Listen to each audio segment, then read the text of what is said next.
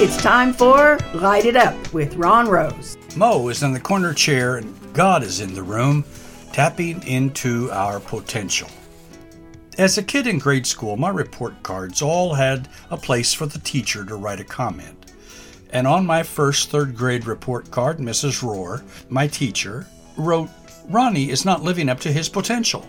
Each teacher after third grade just copied her. What does that mean anyway? Not living up to his potential. I knew what I was doing. I was always learning, wondering, dreaming, pretending. I was being a kid. Nothing in me motivated me to live up to someone else's idea of my potential. Those teachers just didn't get me. They didn't know the inside me. I made sure no one knew the inside me. But God did, and still does.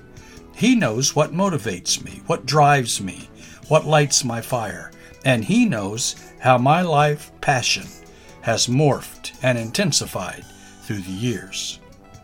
Mandy Patinkin was being interviewed about his role as Inigo Montoya in The Princess Bride. He's the man who was on the quest for one reason revenge to kill the man who killed his father.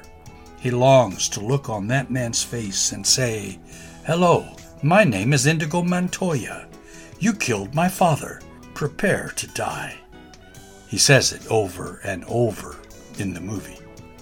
Near the end of the interview, Patinkin says, My favorite line in the movie is at the end. Montoya says, I have been in the revenge business so long that now, when it's over, I do not know what to do with my life.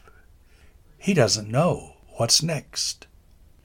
Potential is always about what's next. Our motivations, our passions, our insides are shaped by God and life. He continually shapes us for what's next. Potential grows with us. He is opening doors that I get to walk through, to risk. That's what I do with my life. Still not living up to my potential, but I can smile while doing it.